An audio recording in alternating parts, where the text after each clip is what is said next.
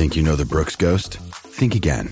Introducing the all new, better than ever Ghost 16. Now with nitrogen infused cushioning for lightweight, supreme softness that feels good every step, every street, every single day. So go ahead, take your daily joyride in the all new nitrogen infused Ghost 16. It'll turn your everyday miles into everyday endorphins. Let's run there. Head to brooksrunning.com to learn more. Mother's Day is around the corner. Find the perfect gift for the mom in your life with a stunning piece of jewelry from Blue Nile. From timeless pearls to dazzling gemstones, Blue Nile has something she'll adore. Need it fast? Most items can ship overnight. Plus, enjoy guaranteed free shipping and returns. Don't miss our special Mother's Day deals. Save big on the season's most beautiful trends. For a limited time, get up to 50% off by going to Bluenile.com. That's Bluenile.com.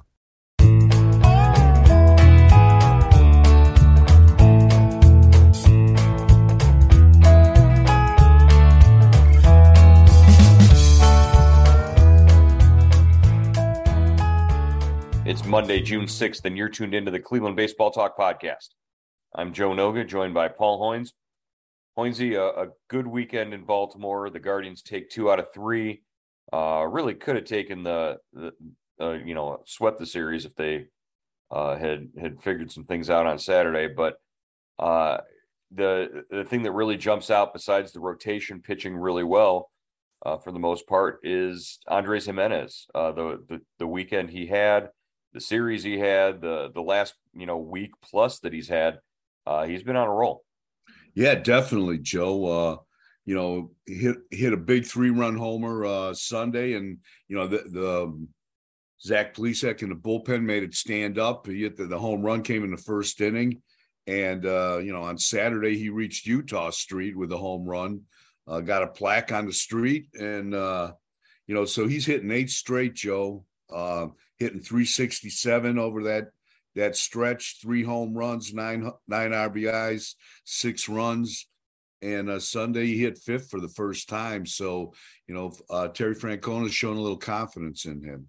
Yeah, that's the that's the thing. He wouldn't have hit that home run in the first inning uh, had he not been moved up to the the fifth spot in the order. And and uh, really the the Guardians needed that that sort of boost because Josh Naylor was getting a day off, and uh, you know the Franmil Reyes hasn't been in the lineup and hasn't been around. He's been on the injured list, and, and you know where's that power and, and, that support behind Jose Ramirez supposed to come from? Uh, Andres Gimenez is the guy who's who's been taking advantage this year.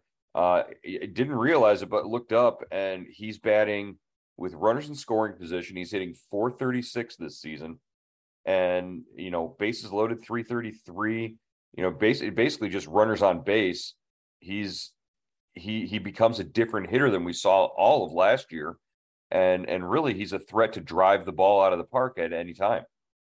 Yeah definitely. And um you know he loves he said he loves hitting in camden yards. He hit his first uh, big league home run there in 2020 with the mets. And i guess those good vibes were uh, continuing this weekend because uh, you know he didn't play Friday, and uh, I think he had four hits in the series, two home runs, uh, four RBIs. Uh, just uh, you know, he's really kind of he's uh, Joe. I think he's a fixture in the in the middle infield, whether he plays short or second. You know, from this point on, I, I you know, I, I don't. I mean, and I think he's you know kind of established that well before that statement. Yeah, yeah. Even before this weekend, I think he's he's sort of worked his way and, and played his way into it, and it's it's good. You know, this is a guy who doesn't go out there and he's not he doesn't blow you away with the metrics or the you know the the look or whatever. He he looks just like a sort of a mild mannered, quiet sort of you know guy. You know, he he he sneak he sneaks up on you that way. I mean, Amed Rosario, he's he's a big dude. He he runs, you know, real hard. You see that out of the box the, the the ball jumps off his bat. It sounds different coming off of Rosario's bat, but Gimenez is sort of sneaky. He he you just don't realize it. You look up and all of a sudden he's hitting 436 over the last you know 15 games. Yeah, he's uh he's an interesting player, you know, especially after he, how he kind of broke in last year. You know, they gave him the shortstop job, as everyone knows, and uh, really didn't perform, really didn't swing the bat uh, you know, through June. Uh, I mean, through April, and uh, got sent down in May. Kind of looked overmatched, to be honest, Joe. And you and you were wondering, you know, what is this the guy you you you really get in in uh, in the Francisco Lindor deal? But now, uh, you know, I think he's got his feet on the ground. He's uh, he's a lot more confident. I think he seems happy here. He's playing every day, and uh, you know, we're starting to see a real ball player here. Yeah, I think the confidence really is the the big thing. You touched on it right there. Is as long as he's confident going out there and and knowing what he's doing, I, I think he's he's going to be effective and he's what this lineup needs. Whether he's batting in the bottom third of the lineup or he's batting right there, you know, just trying to protect and and and give some run production uh, behind Jose Ramirez and Owen Miller. Uh, I think either way, he's he's contributed up and down the lineup this season so far, and that's a really good thing. Now I want to talk about this this home run onto Eutaw Street. He hit this ball what Saturday? Yes, Saturday. Lost. Yeah, uh, 418 feet. 418 feet. Now you've you've seen some some pretty good shots there out of uh, left-handed hitters for uh, for Cleveland over the years at Camden Yards. Did did that ball remind you of anybody else's, you know, home run or blast from the from the past? You know, that's a good question. I, you know, I, I'm wondering. You know, Kipnis hit one like that. You mm-hmm. know, a mm-hmm. couple, a few years ago. Uh, so it kind of reminded me of that. Tommy, like I think, smash. He may have hit the uh the warehouse. The warehouse, you know, yeah. Bounce. You know, uh, but uh, yeah, I, I would say kind of it, it, reminded me of Kipnis's home run, whenever that may have been. Yeah, I think uh, I think Carlos Santana had one maybe like 2010, 2011, somewhere in there. Uh, he hit a, a a blast out that way as well. Uh, but yeah, it's been uh, it, it it's been a, a, a land of plenty out there on Eutaw Street for uh, uh, Cleveland infielders to to be able to hit uh, balls up there. Uh, had I I'm not real familiar with the setup out there. Is that what's the what's the visual like? Have you ever been out there on Eutaw Street and seen and looked into the park that way? Well, I've, I've been out there uh, and walked the street. You know, they've got little plaques where the home runs have hit.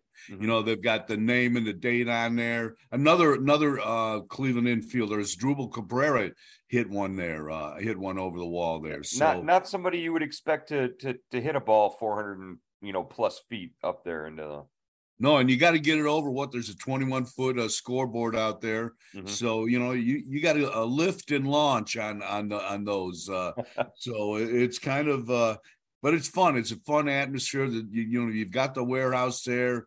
You've got uh, Boog Powell's uh, barbecue uh, stand set up out there. So yeah, it's fun. Yeah, I might have to go check out the uh, the barbecue setup just uh, being the barbecue aficionado at, at every road city that we travel to now. Uh, speaking of home runs and, and fences and walls, uh, you got your first look at the uh, the Great Wall of Baltimore. What did, what did you think of uh, the dimensions of the park out in left field now that you've seen it? Well, there was only one ball hit out there. You know, uh, Austin Hays, I think, hit what a two or three run homer really against uh, Triston McKenzie on Saturday, which ended up, you know, kind of being a decisive uh, hit. And uh, he it, that was a, that was a shot that got out of there in in a hurry, and it, it traveled a long way. But it, it's definitely changed the um, the nature of the ball club, the way the I mean the way, way the ballpark uh, plays. You know, uh, I was talking to uh, you know some of the some of the players.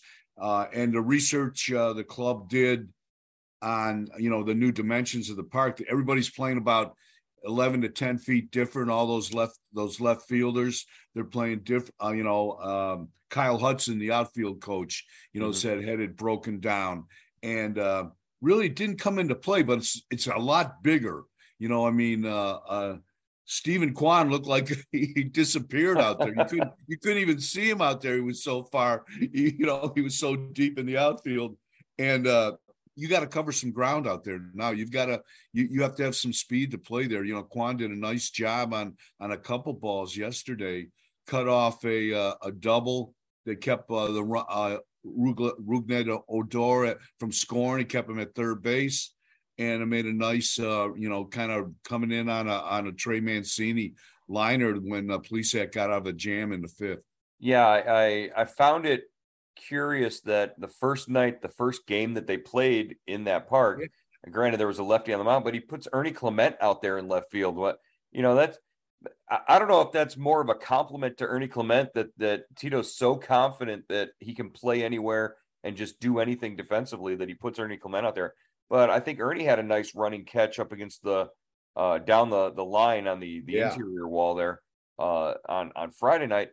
Uh, it, to me, that new dimension, that new sort of extra, however many feet, 18 feet or however many they they added on there, uh, it, it's not as much about going back on balls that are going to go over your head to the wall. It's more about being too deep already and having more balls drop in front of you. So that could be another advantage. I'd be curious to see how many soft liners throughout the season get turned into hits for Baltimore and favor them that way as opposed to saving runs that go over the fence the other way. Yeah, that's a great point, Joe. And, and in that regard, uh, it kind of reminds you of Coors Field. You know that that outfield is so big in Coors, and you know visiting teams. I know uh, when Cleveland ever play, always plays there. You know you they, they they they almost fear the the balls hit in front of the outfielders more than the ones that are you know driven out of the ballpark. Yeah, at, at that point, you're playing in Coors. It's like you might as well play shallow because balls hit over your head have a better chance of going out of the park than they do, you know, burning you the, the other way. So, uh, yeah, it it's just, I just think you know, 30 years into a park's existence and you're changing the dimensions that drastically, something something doesn't feel right about that to me. That just that it feels.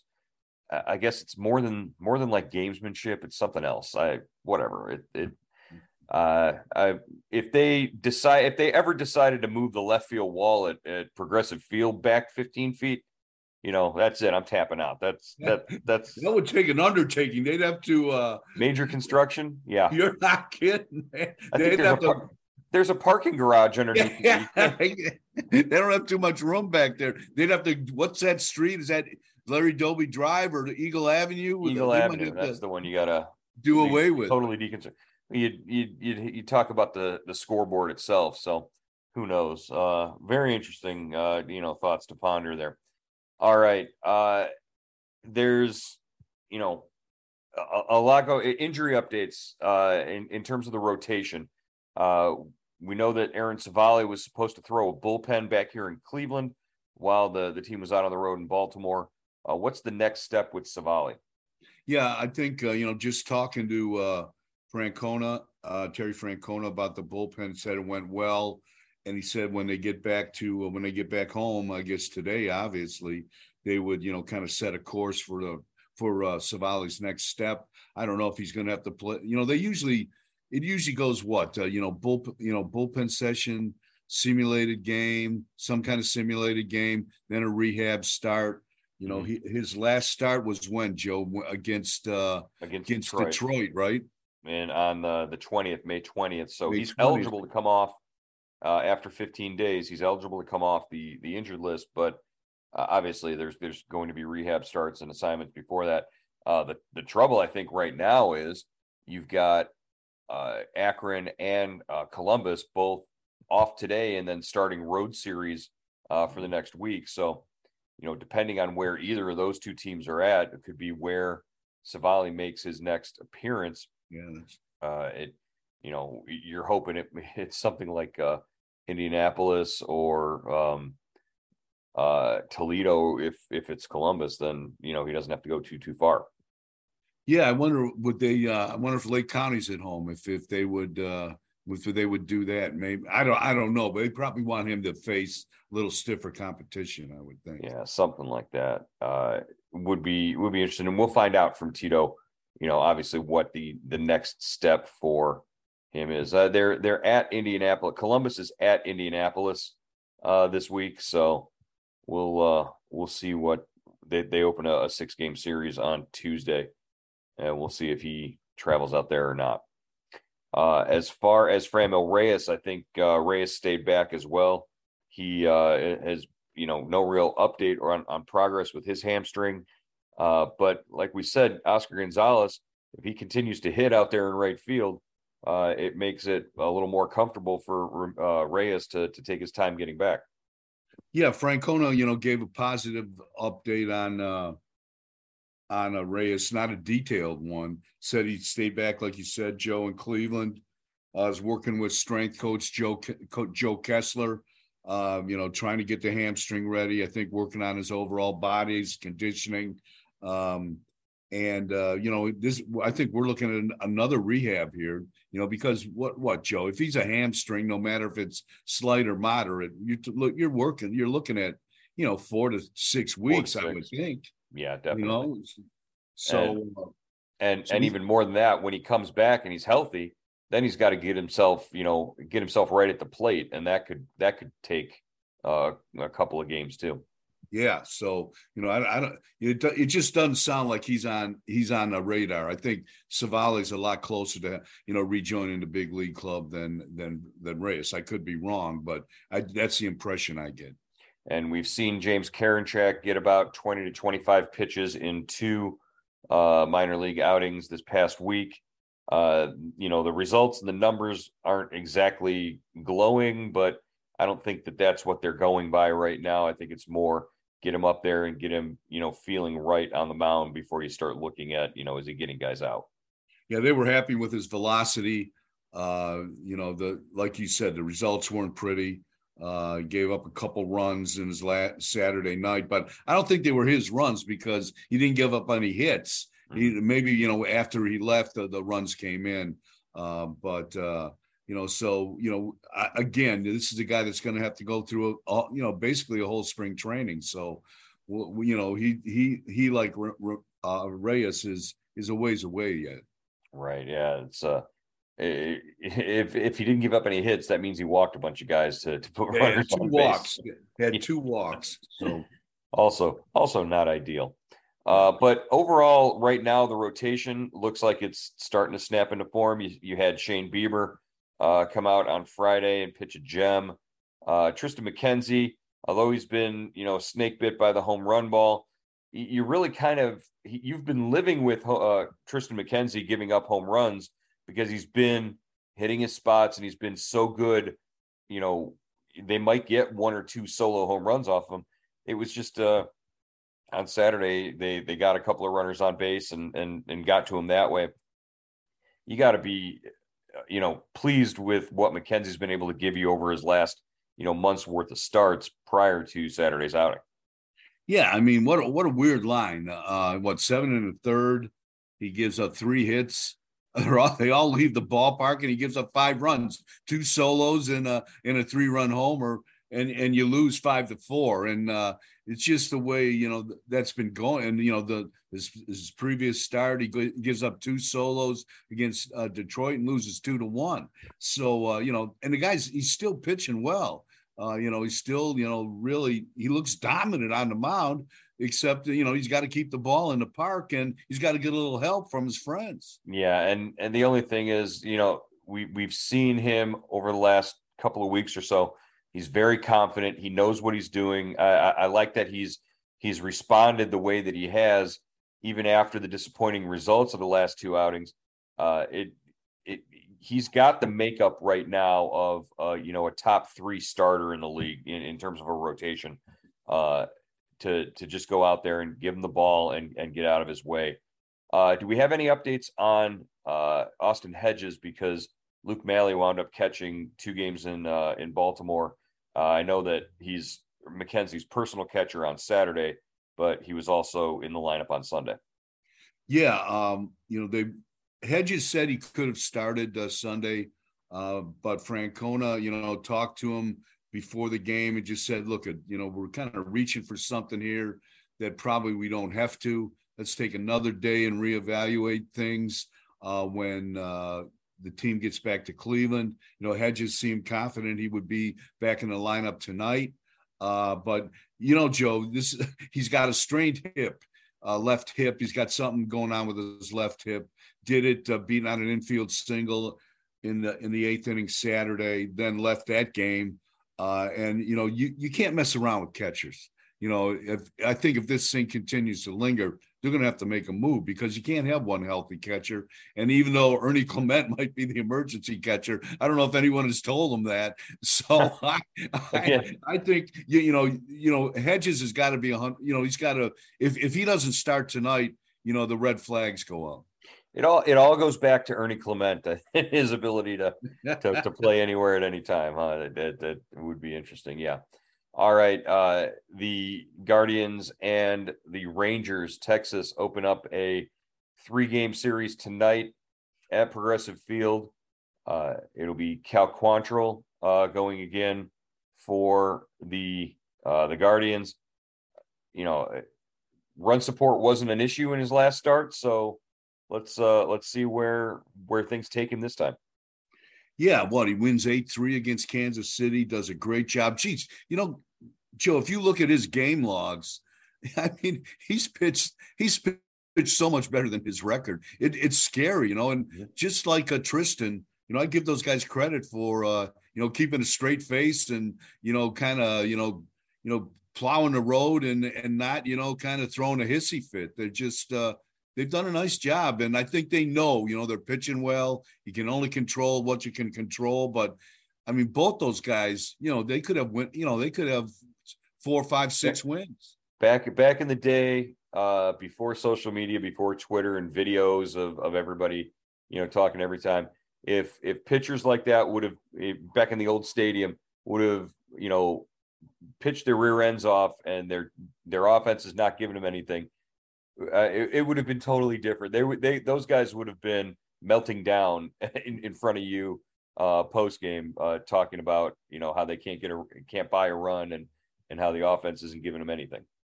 Yeah, that's Rick Sutcliffe, uh, Bert Blyleven, Lenny Barker. The clubhouse would have been ripped up. You you, you would have known they were upset, and they would have told you they were upset.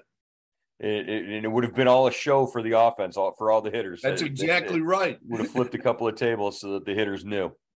All right, Hoynesy, we'll be back with you again tomorrow here on the Cleveland Baseball Talk podcast. Thanks, Joe.